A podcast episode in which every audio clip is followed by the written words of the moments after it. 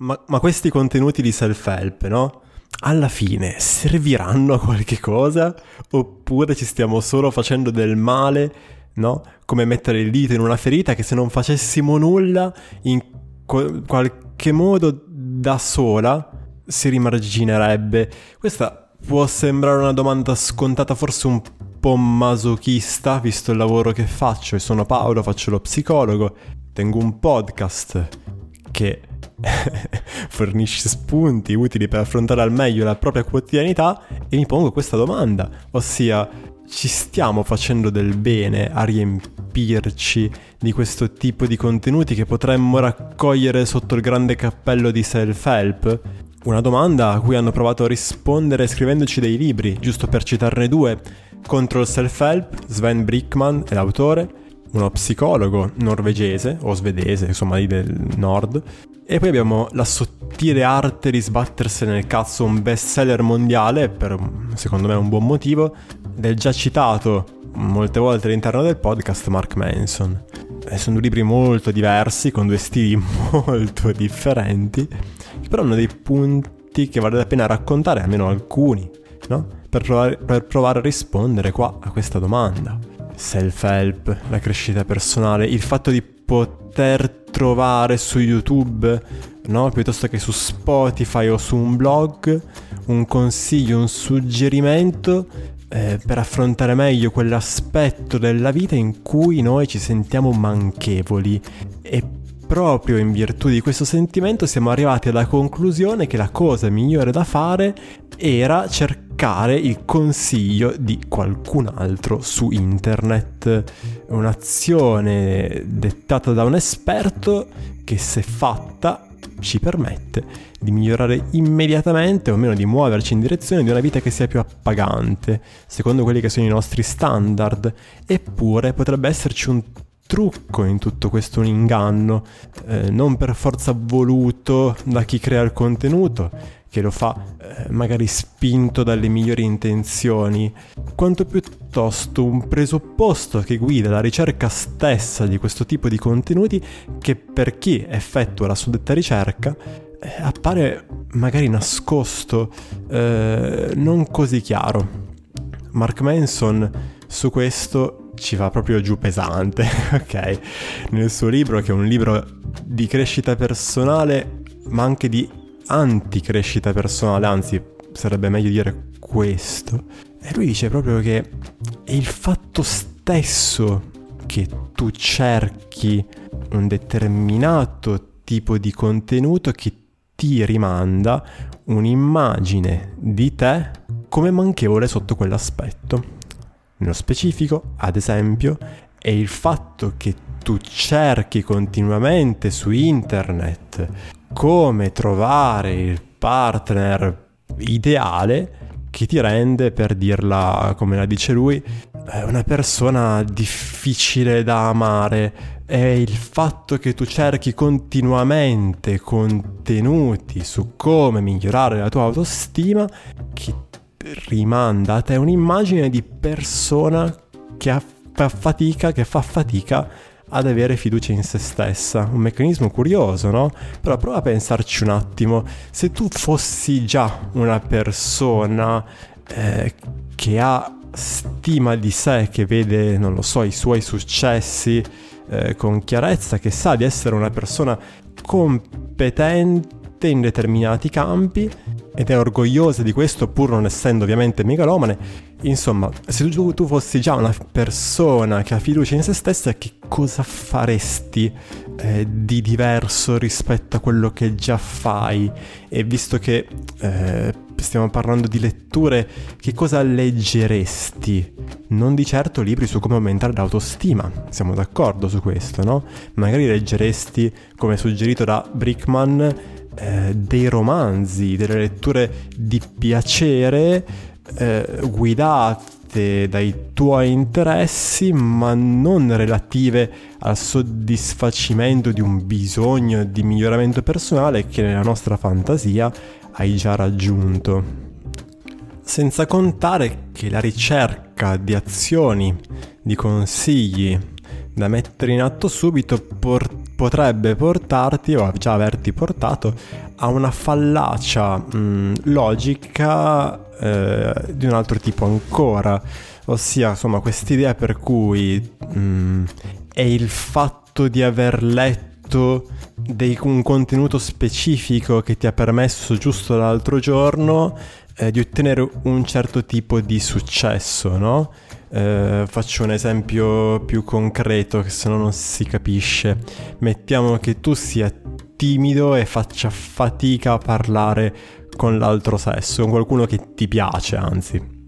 E leggi su internet che potrebbe essere un'idea, eh, non lo so, eh, boh, assumere un certo tipo di postura fisica mentre lo fai, oppure che cacchio potrebbe, potresti leggere su internet, un sacco di stronzate sicuramente, oppure utilizzare una certa frase, ok? Allora tu vai lì e lo fai e dici ah ce l'ho fatta, tutto grazie al consiglio del guru di turno, no? Eppure, pensaci un attimo, non è che semplicemente eh, sei andato lì e l'hai fatto. Perché se tu pensi che sia stato grazie al consiglio del guru di turno, eh, l'azione successiva che mettere in atto con ogni probabilità sarà cercare un altro consiglio, visto che il primo ha funzionato così bene, e poi un altro consiglio, e poi un altro consiglio. e potresti andare avanti così all'infinito, potenzialmente, ok? Non andando mai eh, a confutare eh, quell'immagine di te come persona che ha, fa fatica a, a relazionarsi con qualcuno che gli piace. Il già citato Mark Manson in un altro libro, che è il suo primo libro, eh, forse l'unico libro che ha senso leggere eh, su, su questo argomento qua, che è sul relazionarsi con qualcuno che ti piace. Il libro si chiama Models, vecchissimo, penso che abbia una decina di anni, ormai 15, non lo so. ed, è, ed è stupendo perché inizia così. Lui dice, senti, eh, avresti potuto semplicemente eh, approcciare, andare da fuori e parlare con la persona che ti piace, dirglielo, insomma, e vedere un po' Ehm, che cosa da lì sarebbe successo, eh, farlo magari per una settimana, due settimane, insomma un tempo tale per cui no?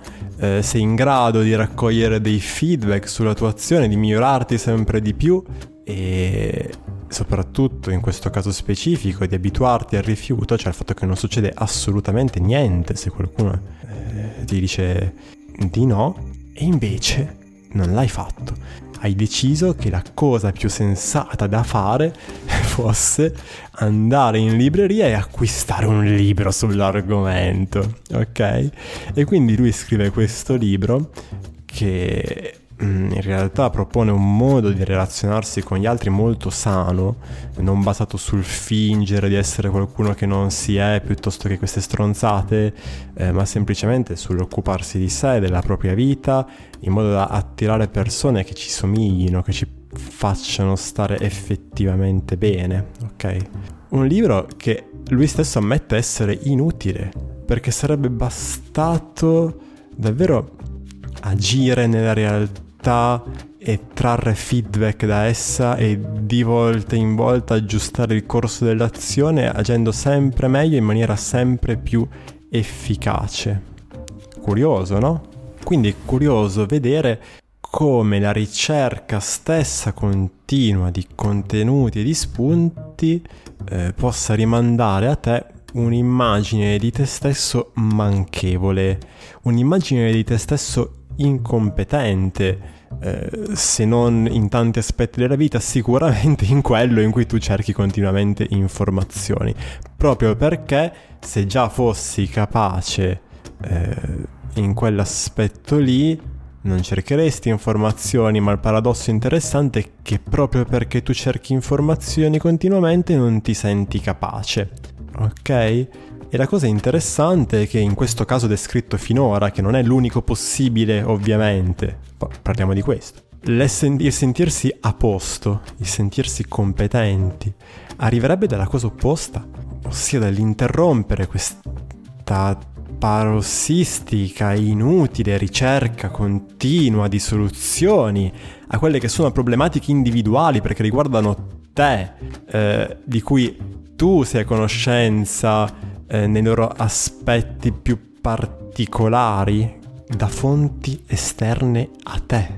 Se solo affrontassi queste situazioni che in un certo senso ti spaventano, come viene e traessi eh, spunto dal risultato delle tue azioni, cercando di capire che cosa ha funzionato e che cosa eh, invece no, cercando di migliorare di volta in volta questo tuo agire secondo una pratica eh, che viene definita da alcuni autori tipo Schoen riflessione nel corso dell'azione, ok? Eh, Schoen credeva che agli adulti eh, non si potessero insegnare, o meno non fosse utile insegnare nozioni come nella scuola dell'obbligo, no? In maniera frontale e impersonale, eh, quanto piuttosto sarebbe utile fermarsi un momento e cercare di capire con loro all'interno della loro professione, perché lui parla di quello, che cosa ha funzionato e che cosa no e perché e come. Ma tornando a noi, riflettere sul proprio agire, imparare ad osservarsi. Eh, alcuni anche divulgatori che io stimo molto usano la parola autoanalisi, una parola che a me non fa impazzire proprio perché l'autoanalisi presuppone, ehm, almeno per la persona comune, io così mi immagino, la ricerca continua del perché di un certo avvenimento, che non è quello di cui stiamo parlando adesso. Ok, immaginati l'assurdità eh, di camminare per strada lungo il marciapiede e avere un leggero inciampo Ok, non è che cadi, semplicemente inciampi. Potresti semplicemente lasciare perdere la cosa, prendere atto del fatto che sei inciampato e fare più attenzione la prossima volta, oppure domandarti perché sei inciampato e andare alla ricerca continua di nuovo di spiegazioni, di teorie sul perché le persone inciampano mentre camminano per strada, teorie che magari fanno riferimento a un passato traumatico in cui da piccolo sei stato scridato dalla mamma che non ti diceva bravo quando portavi buoni voti da casa e che ti ha reso una persona inciampevole. Ok, questo fa ridere, a me fa ridere, però eh, è meno assurdo di quello che potresti pensare. Quindi no, non autoanalisi, però auto-osservazione ok? Non cerchi il perché di una certa azione, di un certo risultato inteso come spiegazione teorica, semplicemente osservi ciò che hai fatto, ok? E i, le conseguenze di quelle che sono state le tue azioni e aggiusti di tiro, cercando di limitare eh, un giudizio che altrimenti sarebbe autodistruttivo, no? Eh, questo di me dice il fatto di aver sbagliato ancora, di essere una persona incapace. Eh, shock and so on, mentre semplicemente eh, hai magari fatto un'azione che per quella situazione specifica era poco efficace. E qui arriva la domanda, perché a questo punto immagino che sia spontanea, no? Ma quindi, cioè, la psicologia a cosa serve? perché, eh, detto, dopo tutta questa premessa, ok? Eh, secondo Brickman, Brickman che è uno psicologo come detto prima, è molto critico eh, su alcune psicologie, ok? Su um, tutti quei modi di lavorare con le persone eh, che sono in un certo senso vaghi, ok? Percorsi generici di scoperta di se stessi, eh, di ricerca continua di cause eh, passate di autoesplorazione piuttosto che appunto eh, di crescita personale, di conoscenza di sé e così via. Eh, per quanto già detto, ok, è il presupposto stesso della ricerca che ti rende manchevole, cioè il fatto che tu abbia bisogno di conoscerti, ok? Eh, quindi lui è molto critico sulla vaghezza di certi percorsi. Una critica che in buona parte condivido e che ho fatto mia nel mio modo di lavorare, nel senso che mm, proprio perché sai no, come si dice, eh, tratta gli altri come vorresti essere trattato, no? Perché vedi, questo. Eh, io lavoro mh, mm, per obiettivi, che cosa vuol dire? Che ci diciamo prima, ok? Che, com- che cosa faresti di diverso se il nostro lavoro eh, fosse andato bene, no? Questa seduta o questo percorso, tra virgolette, è andato bene eh, che cosa noteresti di diverso, di concreto nella tua vita? Cosa faresti di differente rispetto a quando sei arrivato? Ok? Cioè la ricerca anche nello specifico, anche a volte un po' eh, minuziosa, molto dettagliata dell'azione concreta che metterai in atto, proprio perché il risultato concreto è ciò che per me è interessante. Allo stesso modo mh, mm, sono scettico verso certi modi di lavorare che sono guidati da una teoria molto, da un modello teorico molto invadente, molto pesante, proprio perché il modo eh, con cui io lavoro è attraverso il feedback della persona che sta davanti a me. Cioè questo significa che eh, proprio perché lavoro in questo modo contemplo la possibilità che non sia un percorso, ma che sia un incontro singolo o un numero molto limitato di incontri, proprio perché magari la persona che è da me non ha bisogno che io, ha bisogno che io raccompagni eh, fino al totale ris- alla totale risoluzione del suo, della sua situazione o sua, del suo problema, ma magari ha soltanto bisogno di una spinta dopo la quale può andare avanti da sola, ok? E sarà lei a dirmelo, ok? Non sarò io a fermarla dicendo no, però secondo il mio modello teorico eh, di riferimento sono necessarie almeno X sedute prima di vedere un miglioramento stabile che si mantiene nel tempo. Non è vero, sono teorie, sono... Mh, mm, elucubrazioni mentali di autori di libri, ok? Non ci sono ricerche in questo senso. Mentre ci sono altri tipi di ricerche che ci dicono che si possono ottenere risultati duraturi eh, in breve tempo, perché è possibile.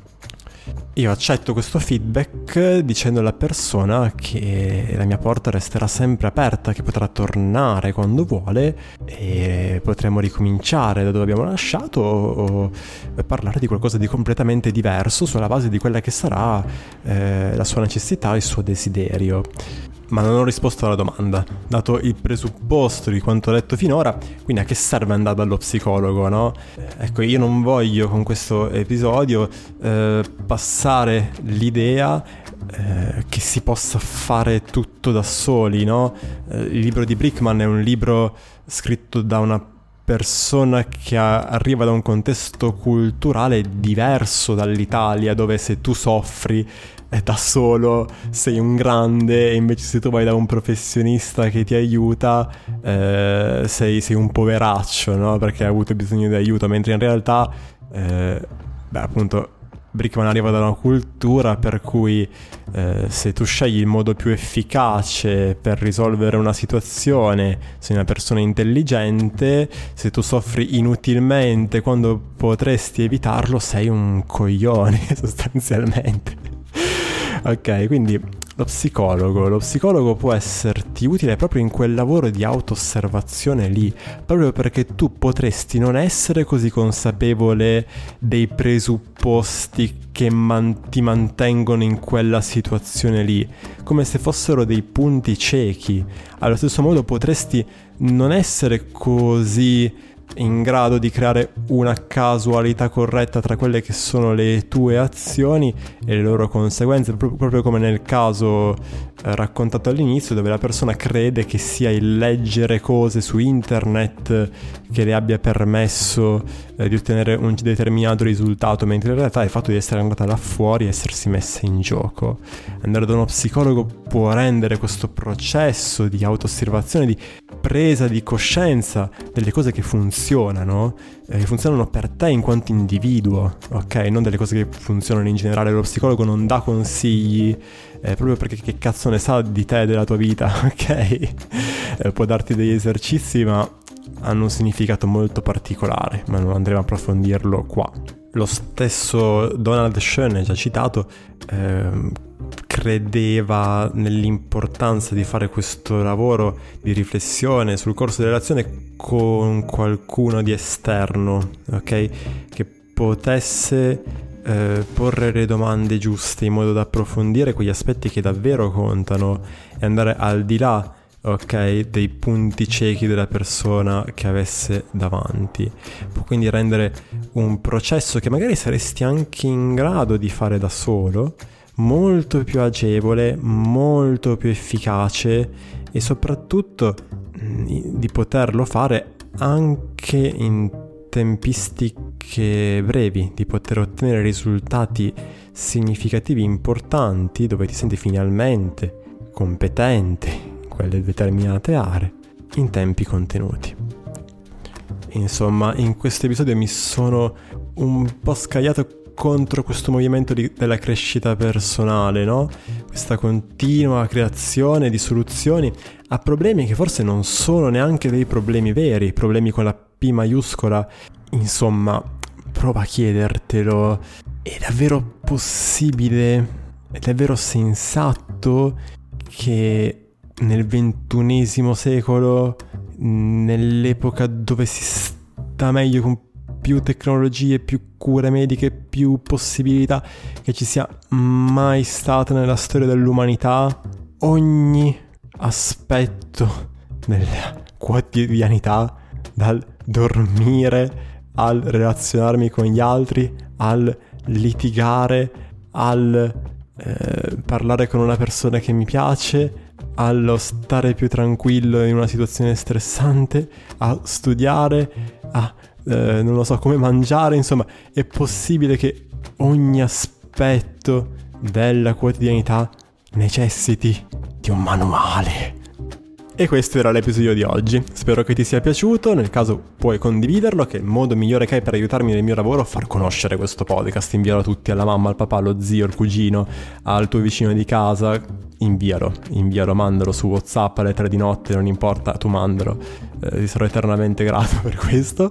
Puoi cliccare segui eh, su, Inst- su um, Spotify o su, come si chiama, iTunes, insomma da dove lo stai ascoltando.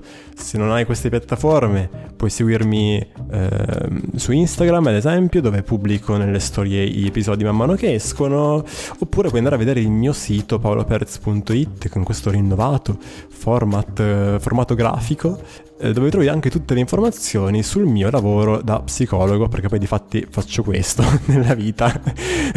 Chi l'avrebbe detto? Ok, perfetto, penso di averti detto tutto. Ovviamente puoi iscrivermi per dirmi Paolo, sono tutte stronzate, a me la crescita personale piace, ha aiutato tantissimo, adesso sono ricco, vivo su un'isola in una baita grazie ai contenuti di... Mm, che ne so io, Tony Robbins, non credo. Eh, probabilmente se segui i contenuti di Tony Robbins a questo avrai già acquistato un corso di Tony Robbins che ti avrà reso più povero, ma vabbè, questo è un altro discorso. Eh, insomma, ti saluto. Ci vediamo, ci sentiamo al prossimo episodio. Buon proseguimento, ciao ciao!